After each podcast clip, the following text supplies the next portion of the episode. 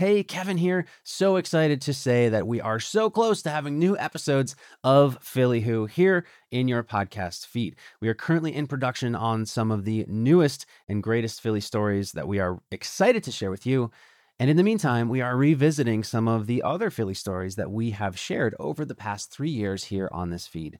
Today, we are going to be revisiting the story of Judy Wicks, who is a farm to table pioneer in the food industry and here in Philly. She created the White Dog Cafe, which is still a thriving restaurant in University City and the story of how she created this restaurant in a time where there was no such thing as farm to table is incredible. So please enjoy this retelling of the story of Judy Wicks.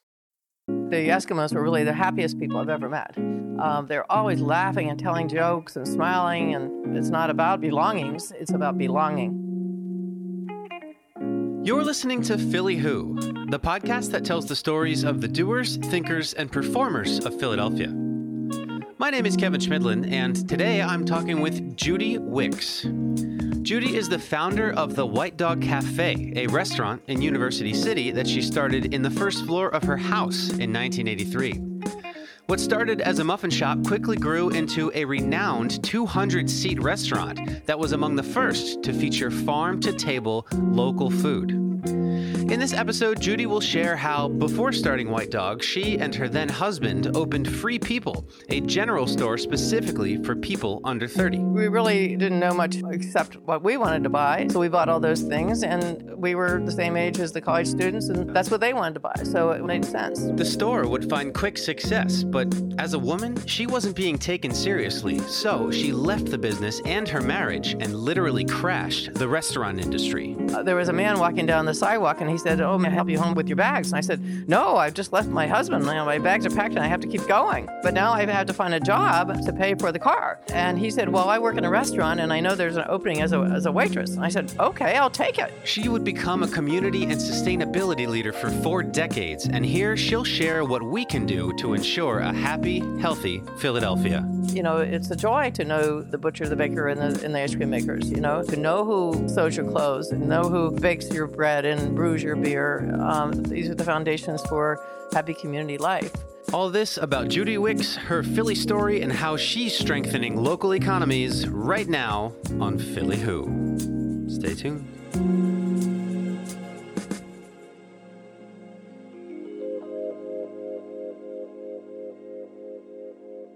And yes, there are a couple of curse words in this episode.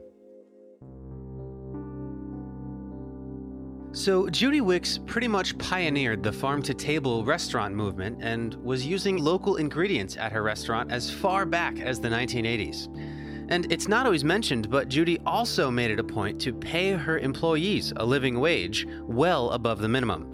But what's even more impressive about Judy's conscience as a businesswoman is her success.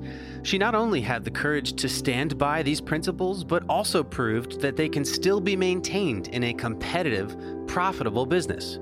And while she didn't enter the food industry until her mid 20s, these community driven values date back to her upbringing in a small town in western PA, where she saw from day one how a small business can impact a community. I would go with my mom to, say, the butcher shop and witnessed how the butcher would ask how the steak was last Saturday night, and he knew what what uh, farm it came from, and um, so I I saw the role of um, that small business owners play in community life. Uh, the the owner of the grocery store would have a Christmas party every year, and uh, for the whole town. So it was important to me, I think, to uh, be able to witness how local business ownership is kind of the backbone of, of, of a community. Before you left town, did you think that you would become a business owner yourself? No, not at all. Because um, mostly because I was a girl, um, and you know, back in the 40s and 50s, um, it was not really thought of as an occupation for women to go into business. And no one in my family was in business. You know, my father was a lawyer, my mother was a elementary school teacher, um, and that was, you know, a common job for women would be teaching elementary school or being a nurse or being a secretary. Those were the kinds of examples that I saw. Mo- most of the women in our community were housewives. Um, and um, so I, I, really didn't have uh, role models of um, women being in business. I, I, never even thought of it, and I was never really interested in in money. I uh, was more interested in art and enjoying life. I guess I really wasn't career conscious. So, in the time did once you did graduate high school, what was your plan?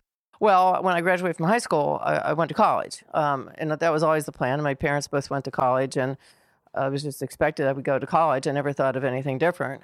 Um, and uh, I was an English major in college, and uh, which I figured would happen because I was had an interest in writing uh, when I was uh, ever since I was a little kid. And so my dream was to someday be an author, and so I, I became um, an English major in, in, school. And then after graduating school, you went to a place that you probably didn't expect you would go, right? That was when you went off to Alaska? Exactly. Now, how did that come to be? Well, uh, it was during the Vietnam War. Um, I got married to my childhood sweetheart uh, as soon as I graduated from college. And um, because it, uh, he lost his draft deferment and not being in college any longer, we had to have a plan to keep from being drafted. Right. Neither of you wanted to take part in the Vietnam War. Correct. correct. We were opposed to the Vietnam War. Yeah. So the Peace Corps or VISTA at that point were draft deferrable. Um, and it, it took a, a, lot of time to get into the Peace Corps. It was a lot harder to get into the Peace Corps. Um, so we decided to go into VISTA. So uh, we applied and requested a large eastern city. Um, we were accepted and sent uh, t- uh, for training to be in a, an Indian reservation in the West. So while we were in training, they asked for volunteers of a married couple that would be willing to go uh, to an Alaskan uh, Eskimo village. We had originally wanted to go to an eastern city anyway. we thought, well, as long as we're going to uh, be in a village, why not try out an Eskimo village? It sounds kind of different. So we volunteered and off we went. Was it an immediate decision? Did you know right away, yes, let's do that? Or I mean, we were in an auditorium of young people our age that were all training to go into into Vista. Um, there must have been maybe 100 people in the room. Um, and then they, they asked for volunteers to go to Alaska. And my husband and I just looked at each other and we kind of nodded our heads and put up our hands. just like that. Just like that. Wow. So then, what was day one like in that village? Well, I can remember um, taking off in a, a, a little airplane um, from someplace. I guess it was Bethel. We flew to Anchorage and then from Anchorage to Bethel, uh, which is the closest kind of um, city to the Eskimo village. And then uh, in Bethel, we loaded onto a small um, uh, plane that would fly us, you know, to the Eskimo village. And I can remember it was in the summertime, and, and the plane had skis. It was on a, a lake. And so I can remember I was in the front seat, my husband was behind me um, with our luggage and whatnot. And we took off on the lake, and we were going as fast as possible, and we were going closer and closer to the shore, but we hadn't um, gone up yet. Taken off, right? Taken off, and so I was getting really scared we were going to crash into into the shore, and so the pilot put the brakes on and said, "Well, there's too much weight," so we had to go back to the dock, and he threw out some of his cargo. Uh, luckily, not our suitcases. Yeah. But and then we tried it again, and this time it it worked, and we got up into the air and flew along, and he flew very close to the ground. It was a very flat ground. It was like tundra. I can remember there was just nothing to see for 100 miles or whatever it was. And finally, we saw this little speck of a village on the bank of the river. And we landed on the, on the pontoons. Um, and the whole village came running down to the dock, you know, to greet us. uh, we are the, you know, the new Vista volunteers, and they showed us to our cabin. And I can remember uh, going in, and the first thing I saw was there must have been 40 empty jars of peanut butter on the shelves on the wall that they they'd saved saved the jars for some reason. I thought, oh my God, who could ever eat all this peanut butter?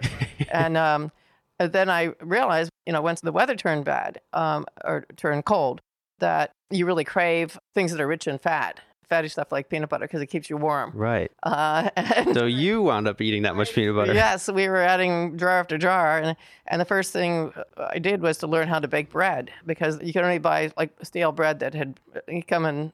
You know, the airplane had delivered bread from a, that was a week old or whatever. You know, so I learned how to make bread, and like every meal we would have um, hot, fresh made bread with uh, slathered with peanut butter and jelly. You know? Yeah. What would you say was the most difficult adjustment to make? Well, definitely the the lack of stimulation. I mean, we were in a village of less than 100 people in the middle of nowhere. There was no TVs, no telephones. Um, the the mail came once a week, um, so we were cut off from the culture we were used to. And we had just come from college where it was go go go and you know lots of things to do parties and, and weekend trips and whatnot you never stop yeah you never stop and um, of course you know with lots of media computers and um, I guess we didn't have computers back then, come to think of it. but we had phones and we had TV um, and radios and whatnot. So, anyway, that, that was the biggest shock. Uh, it was just, um, there was no stimulation.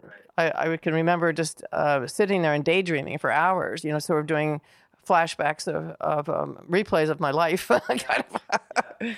uh, so, that was the hardest thing to get used to and just to settle in, you know, to a way of life that was very slow paced um, and uh, without a whole lot of variety. That's interesting. If I could just kind of dive into that a little bit. So we do live in a, in a life now. I would say that's like the college that you described, where you just have constant simulations at all times to a point where it's overwhelming. Right. So you joined folks who have lived their whole life in this more sort of slower environment. Right. Would you say that you brought that way of life back with you when you re-entered, I guess, the go go go culture? Well, um, I guess we were out there for maybe six months before we had a trip into um, Anchorage or wherever. And I can remember when I first saw a car, you know, after being away from cars for so long, it was so scary and it was so noisy. The cities were so noisy, but it didn't take me long to to rev back up again. Sure, yeah, get right back into it. right, exactly. But it was um, it was a kind of a, sh- a shock, um, you know, a real different pace. Yeah. What would you say was your biggest takeaway from your time? For sure, it was the culture of the Eskimo people, which is not dissimilar from other indigenous uh, tribes, a culture of um, sharing and cooperation. And I, I, can remember one day when I heard a knock at my door and uh, opened it, and there was an Eskimo woman who was beckoning to me and saying, Seal party, seal party, come, come. So I followed her to find that a seal party was um, a tradition when a man caught his first seal in the spring. And usually that is after a very long, hard winter where people are hungry or whatever. That the tradition is that the wife would have a seal party and invite all the other women uh, to their home and they would uh, cut the seal meat up between all the families to, to share uh, the hunt you know, with others. And so they still c- continue that tradition uh, today. And then after they've distributed the meat, they also uh, distribute anything that the family has accumulated, you know, during the uh, the year that they don't need for survival. So it might be fabric or buttons or um, you know, and then at the end of the party they they throw bubble gum and hard candy up into the air. You know, it's kind of a grand finale, and the women you know catch it in their skirts. Um, so it was a beautiful tradition, but it was symbolic of their way of life, um, which is that you share, um, you know, with each other, and that it was unheard of to accumulate more than your neighbors. Um, you know that you you don't hoard. Um, you know, of course, it was just the opposite uh, of our culture, where we measure success by how much stuff you have, and the more you hoard, the more you're admired. Where they they would think that would be abnormal behavior. You know, to be hoarding uh, more than than the others had. Um, so it was an eye opener to me because it, it, it, showed me that there was a different way of, of, of living. And being there for a year and, and seeing the, that the Eskimos were really the happiest people I've ever met. Um, they're always laughing and telling jokes and smiling. And, um, and I realized that their happiness, of course, was not based on money because they didn't have money uh, or material possessions. Their, their happiness came from a sense of security that community brings you know that it wasn't it's not about belongings it's about belonging you know that they had a strong sense of belonging belonging to their um, their village belonging to the natural world. They knew their place in the web of life you know. So when the time came to come back to this world of individualism and materialism did you even want to well, at the time, I mean, I was, you know, I was 22 years old um, and had a different worldview than I do now at 71. Um, so these lessons that I, um, of, of, my observations there, didn't really sink in, you know, until uh, for years later. Um, I, I, couldn't articulate it in the way I'm, I am right now. Um, I probably wouldn't e- even have compared it to our culture, but it was it was in the back of my mind, and and I I saw how it, influenced me in later years. Um, but I, I didn't come back with saying, well, now I know the right way to live. You know, I've been in a society that lived this way, and this is how I'm going to live. I mean, it wasn't like that. It was like I, I, I wasn't conscious of the effect on me um, at first. Uh, That's interesting. So you came back, and correct me if I'm wrong, but you and your husband talked about starting a business. Yes, we at first we are just looking for jobs, and so we would we uh, would get the Pittsburgh Post Gazette. That was the the the paper um, in our hometown, and look in the help wanted section for possible jobs. And I thought maybe I wanted to social work because I wanted to do something good for people. I had no idea what social work really was, uh, and that you need to have a master's in social work, and that it would not have been something I would enjoy. but um, it's all I could think of. And my husband uh, wanted to work in um, in film, um, TV production, that kind of thing. And of course, again, it's very hard. Uh, entry level position is, is wouldn't be that exciting. Right. So the idea of uh, starting a business was kind of a second thought. Actually, it was my idea because when I was little, I used to make things. Um, I, I get scraps of wood from um, housing uh, construction sites and paint them um, and then I put them in my wagon and take my wagon down to the, to the highway. And I had a little sign that said uh, something like handmade stuff or something like that. Yeah. Hand painted uh, stuff. Stuff. At the time, uh, well, we looked around uh, our hometown for a place to have a, a, a, business. I, and my idea was to start a store uh, because I, I said, uh, you know, it's really easy to start a store. You just buy something at one price and you sell it for a higher price. So, you know, we could easily do this. And so we started looking for a place to have a store.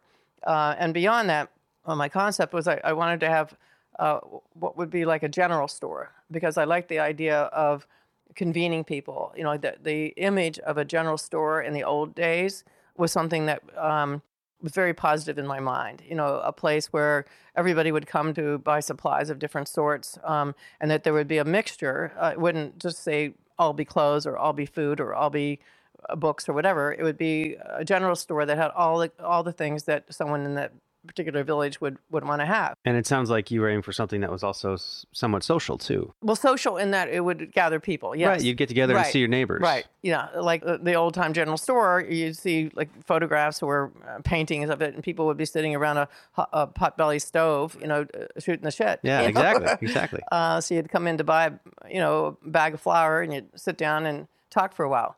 Uh, so that was what I was envisioning. And, and when we finally did start the store, we, we had a couch and a chair, you know, by the checkout area so that people could actually sit down and, and talk.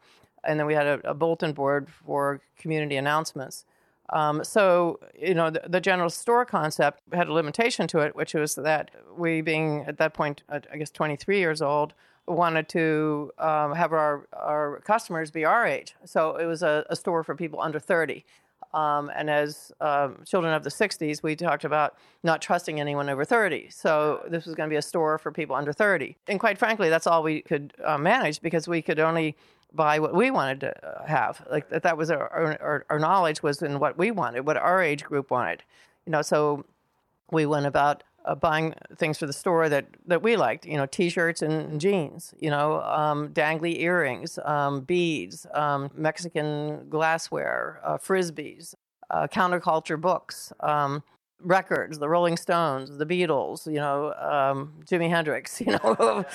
then uh, my husband's college roommate put in a little money and joined us in the store. We opened the store with three thousand dollars, and then a, a, little bit after we opened the store, his friend who was going to Wharton joined us and I think put in uh, $500 or something, became a partner in the business and, and, an advisor, so to speak. And so he was talking about like a, a loss leader, you know, that you sell something popular at a really low price to draw people in, and then hopefully they'll buy other things. And so, uh, records were our loss leader. We sold records at cost at $2.75 for an album, long playing out an LP. And that would get all the college students at Penn interested in coming into the store. So let's back it up to when I believe it was your business partner who suggested that you open the store in Philadelphia because he oh, was yes. at Wharton. Is that right? Right, exactly. I, I, skipped that part. After we looked around Pittsburgh for our location and nothing really spoke to us, we went to visit the friend in, in Philadelphia. And while we were there, we told him about our idea for the store. He said, Well, you should start the store here uh, because there's not a, a store like that for the Penn students where he was going to school. So, yes, he suggested that we do the store there. And while we were there visiting him, we went and found a storefront. Oh, right and then so, and there. Right then, right then and there. Wow. and um, so we couldn't afford to rent an apartment and a storefront, so we just rented the storefront and lived in the back of the store. and um, but there wasn't a, a bathroom, so we would we'd go over to uh, the, our friend's house to take showers. We had a toilet, we had a toilet, and we had a sink, Right. like a small kitchen. Um, we had a like a toaster oven and a refrigerator, uh, and a kitchen sink. And then there was a small bathroom that actually was also the dressing room for the store. Oh my goodness. where the toilet was. so you couldn't have one customer using the restroom and one customer trying on clothes at exactly. the same time. Exactly. So so it sounds like you approached the idea of up and moving and starting a business in Philadelphia as you did moving to Alaska. Just yep, okay, makes sense. Is that right? right. Exactly. Exactly. Wow. Yeah, and we we really uh, uh, didn't know much um, except like what what we wanted to buy, and so we bought all those things, and uh, we were the same age as the college students, and that's what they wanted to buy, so it was made sense. Now, did the store achieve that sort of community social vibe that you had originally set out for? Absolutely, we had um, a red couch, um, you know, uh, next to the checkout uh, counter, and there was almost always at least one person sitting there, if not three or four. You know, um, and uh, and if there's no one there, our dogs would lie on the couch. so there was always uh, uh, chat, chatter going on, and and we had a big uh, bulletin board right next to the couch on the wall across from that, next to the door. So we would let people put up signs about a peace demonstration. It was the Vietnam War was still going on um, or a babysitting co-op or a food co-op or just you know whatever the issues were um, and and all these different pieces of paper up here uh, you know with people trying to connect with each other uh, gave us the idea of uh, starting a nonprofit publishing company with um, a resource book that we called the whole city catalog so we started that nonprofit um, so we had both the for-profit and the nonprofit operating out of the store uh, because I, we saw coming from a small town, everybody already knows every, everybody in town and what's going on. But in a city, it was different. Like, it was so big and there's so much, so much going on that, uh, and we were surprised that there was no place that people could uh, look um, to be connected um, with issues. You know, it had there was like civil rights, there was peace, um, there was education, there was arts and culture um, you know, the different chapters. And then within those would be all different groups from grassroots up through city, state, federal government of resources for, in that particular area. So the store was successful. It wasn't too long though until you decided it was time to move on, correct? Right. My husband was my boyfriend from um, in fifth grade. That's when we met. we were 10 years old. You know, what had been attractive to, to me at the time um, changed, and I, I, guess it was really the, my coming into my own. Uh, that having grown up in the 50s, we didn't really pay much attention, girls didn't, to careers or whatever. You know, the whole idea was to marry somebody that would be successful because, you know, you're just going to be a housewife. And so I can remember the day when I decided I was going to marry my husband, and that's when we were in fifth grade. And um, uh, the gym teacher, I, I loved to play baseball, and my dad loved to play baseball, and I was the oldest child. And even though I was a girl, he taught me how to play, and I had my own mitt, and he would pitch to me, and I would teach me how to hit and all that kind of stuff. And I, I, I loved it. I loved um, softball, and I was a I was a nut for the Pittsburgh Pirates. You know, I would watch all the games and kept their batting averages on the, uh, on my wall of my bedroom, and I had eight by ten glossy color pictures of all the Pittsburgh Pirates and so on. So I was crazy about baseball, and so I can remember in fifth grade when the gym teacher said, um, "Well, it's a nice day out there. Let's start start softball practice."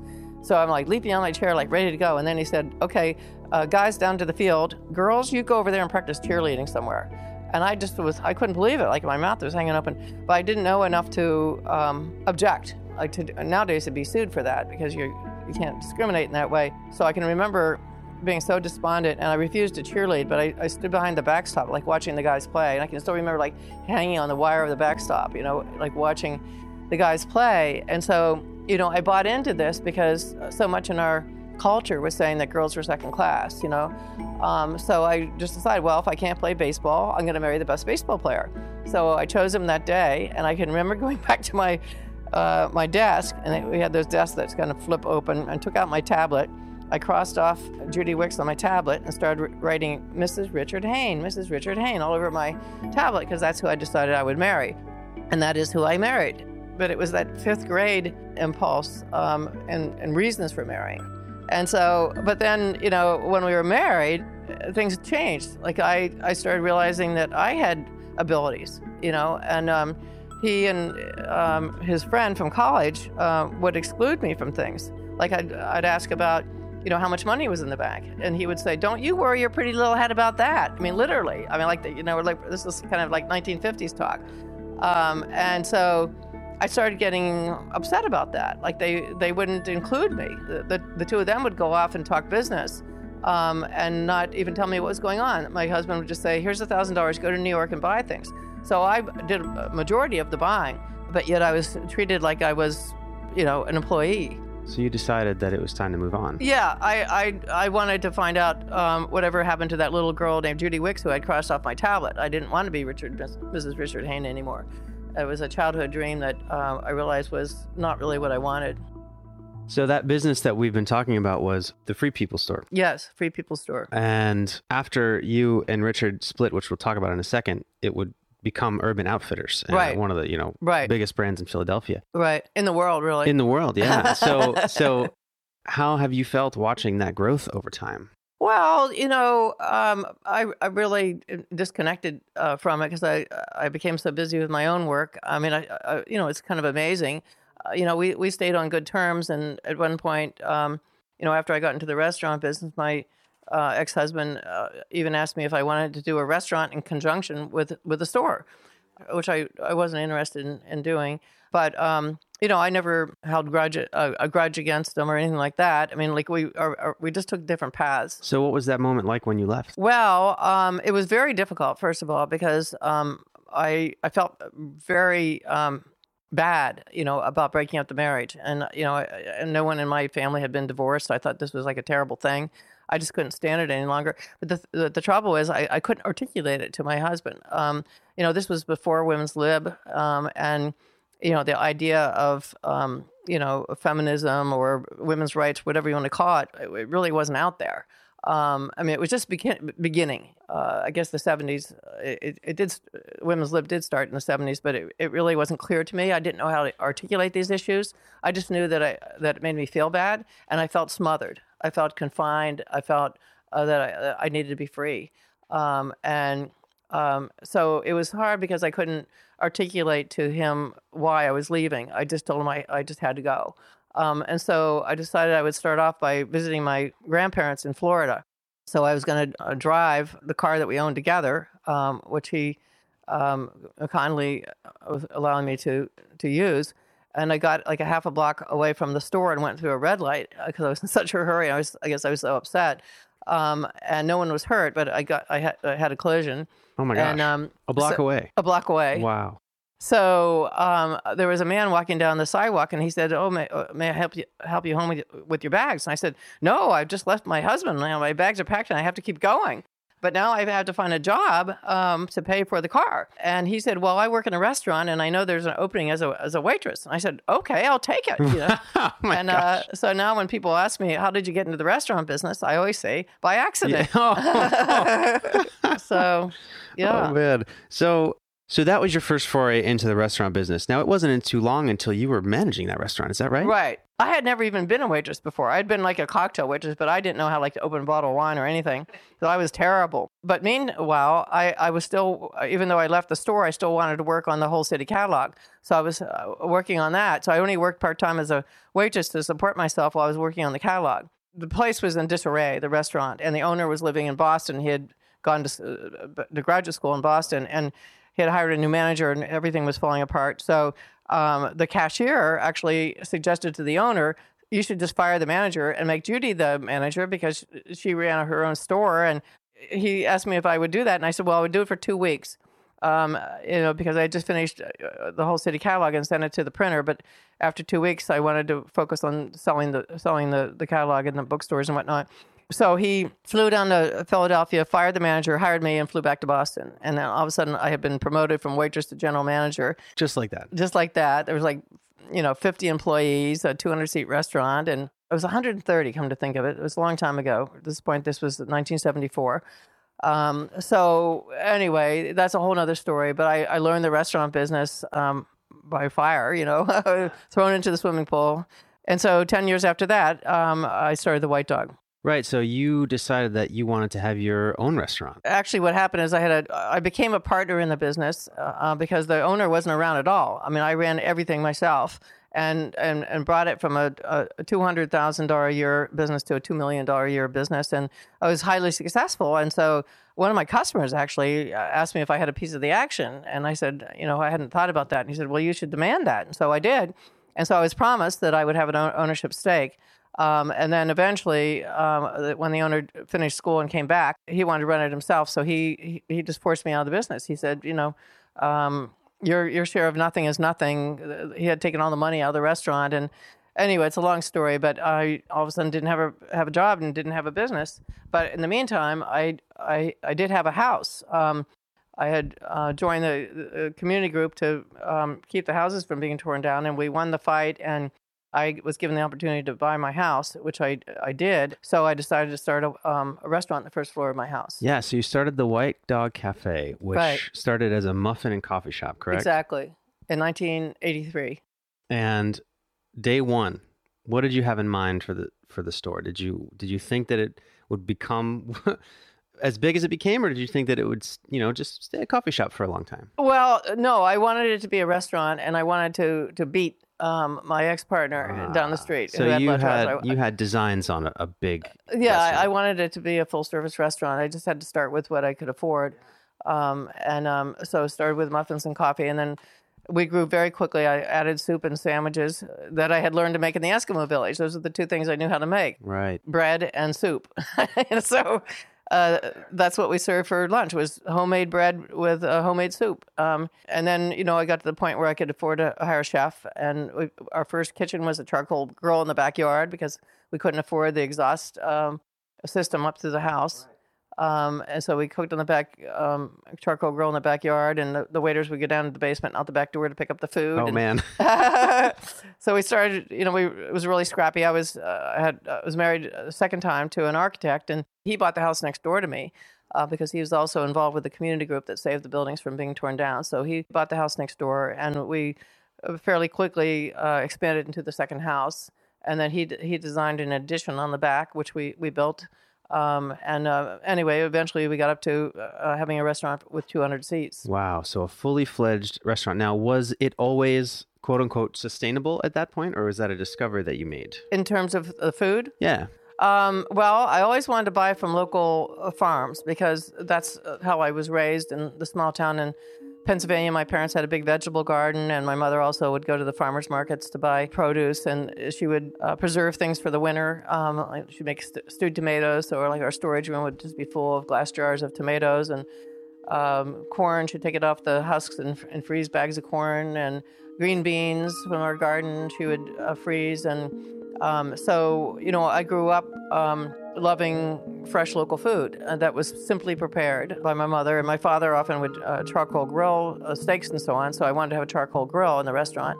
Um, so we started with with charcoal grill in the backyard, and we made shish kebabs because that was my my mother's uh, Betty's kebabs um, uh, using my mother's marinated uh, marinade uh, recipe and uh, with chunks of beef with you know fresh vegetables and so on that we grilled, and we had a, grilled fish of the day and um, grilled vegetables with hummus for a vegetarian platter, and, and my brother brother John's chicken, which was my brother's recipe, and uh, that and that's how we started. Nowadays, it's more commonplace for farm to table type restaurants, but that wasn't the case at this point, correct? No, no. Uh, American food. I wanted to have an American restaurant because I had just spent 10 years in a French restaurant. And I was kind of tired of all those heavy sauces, the, you know, béarnaise and sauce and uh, so on. And I, I, I just wanted to have, uh, you know, healthy, fresh uh, food. I want to have hot fudge sundaes and root beer floats because those are my favorite desserts. and we had those on the menu. So um, at that point, I would go down to the food distribution center, uh, which is where I went when I was at the French restaurant to buy fresh produce. Um, and we, we, I didn't know farmers that could deliver to me in the very beginning, but I'd go down to the food distribution center to, to buy um, vegetables and stuff, uh, and fish also from down there. And um, so around uh, right after we opened, I can't remember what year it was. Um, there was a uh, Time magazine cover story about Alice Waters in California, and it, it, she had started the uh, kind of the local food revolution. Um, and she was buying from local farmers in California. And of course, in California, you can buy year round from local farmers in, in terms of the vegetables, unlike Philadelphia. But um, she really started this trend. You know, if you want, it's not a trend; it was actually a shift. you know, the permanent shift. But we kind of caught the wave of that popularity because all of a sudden people were interested in local food, uh, which they hadn't been before. Up until that point, good restaurants were French restaurants or Italian restaurants. Um, you know, there was no such thing as American cuisine other than hamburgers and French fries and milkshakes or you know steak and potatoes. That was it. So Alice really popularized, you know, the new American cuisine, you know, California cuisine, uh, which was just, you know, based on fresh, natural products with fresh herbs and, you know, not heavy sauces like the like the French do. Right. So you you sold the White Dog Cafe in 2009. Yes. What made it time to move on? Uh, well, um, by 2009, I had developed a lot of in- other interests. Um, buying from local farmers got me interested in local economies, and um, so I, I started uh, several nonprofits, Fair, Fair Food, which was a nonprofit to connect the local farmers with the urban marketplace.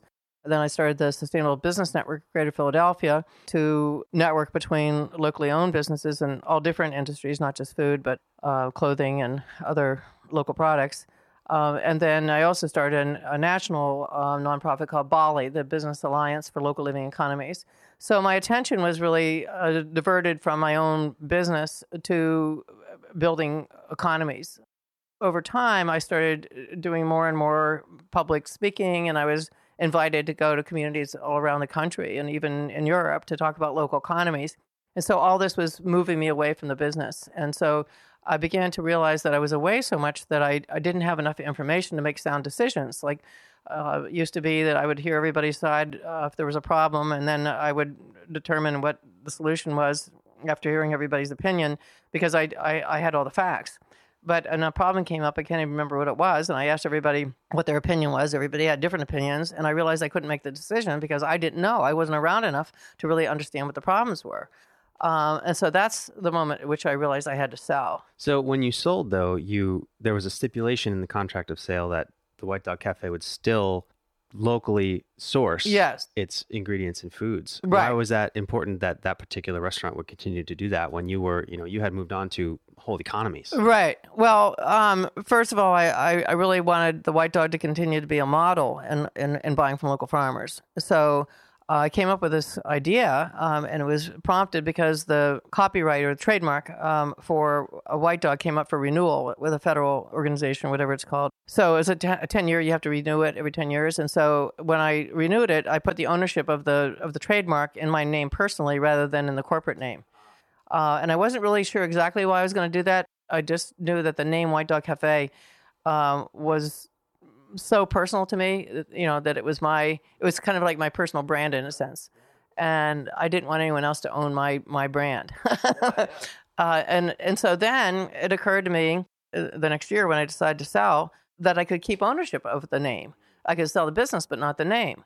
And so uh, then I consulted with a friend and I said, you know, I want to lease the name to the new owners. And uh, how would I go about that? And he said, that's called licensing. That's not leasing, that's a licensing agreement. And you need to find a licensing lawyer, you know, to write this up. So I found a buyer. So I sold the corporation uh, and then uh, had a, a licensing agreement for them to license the name White Dog.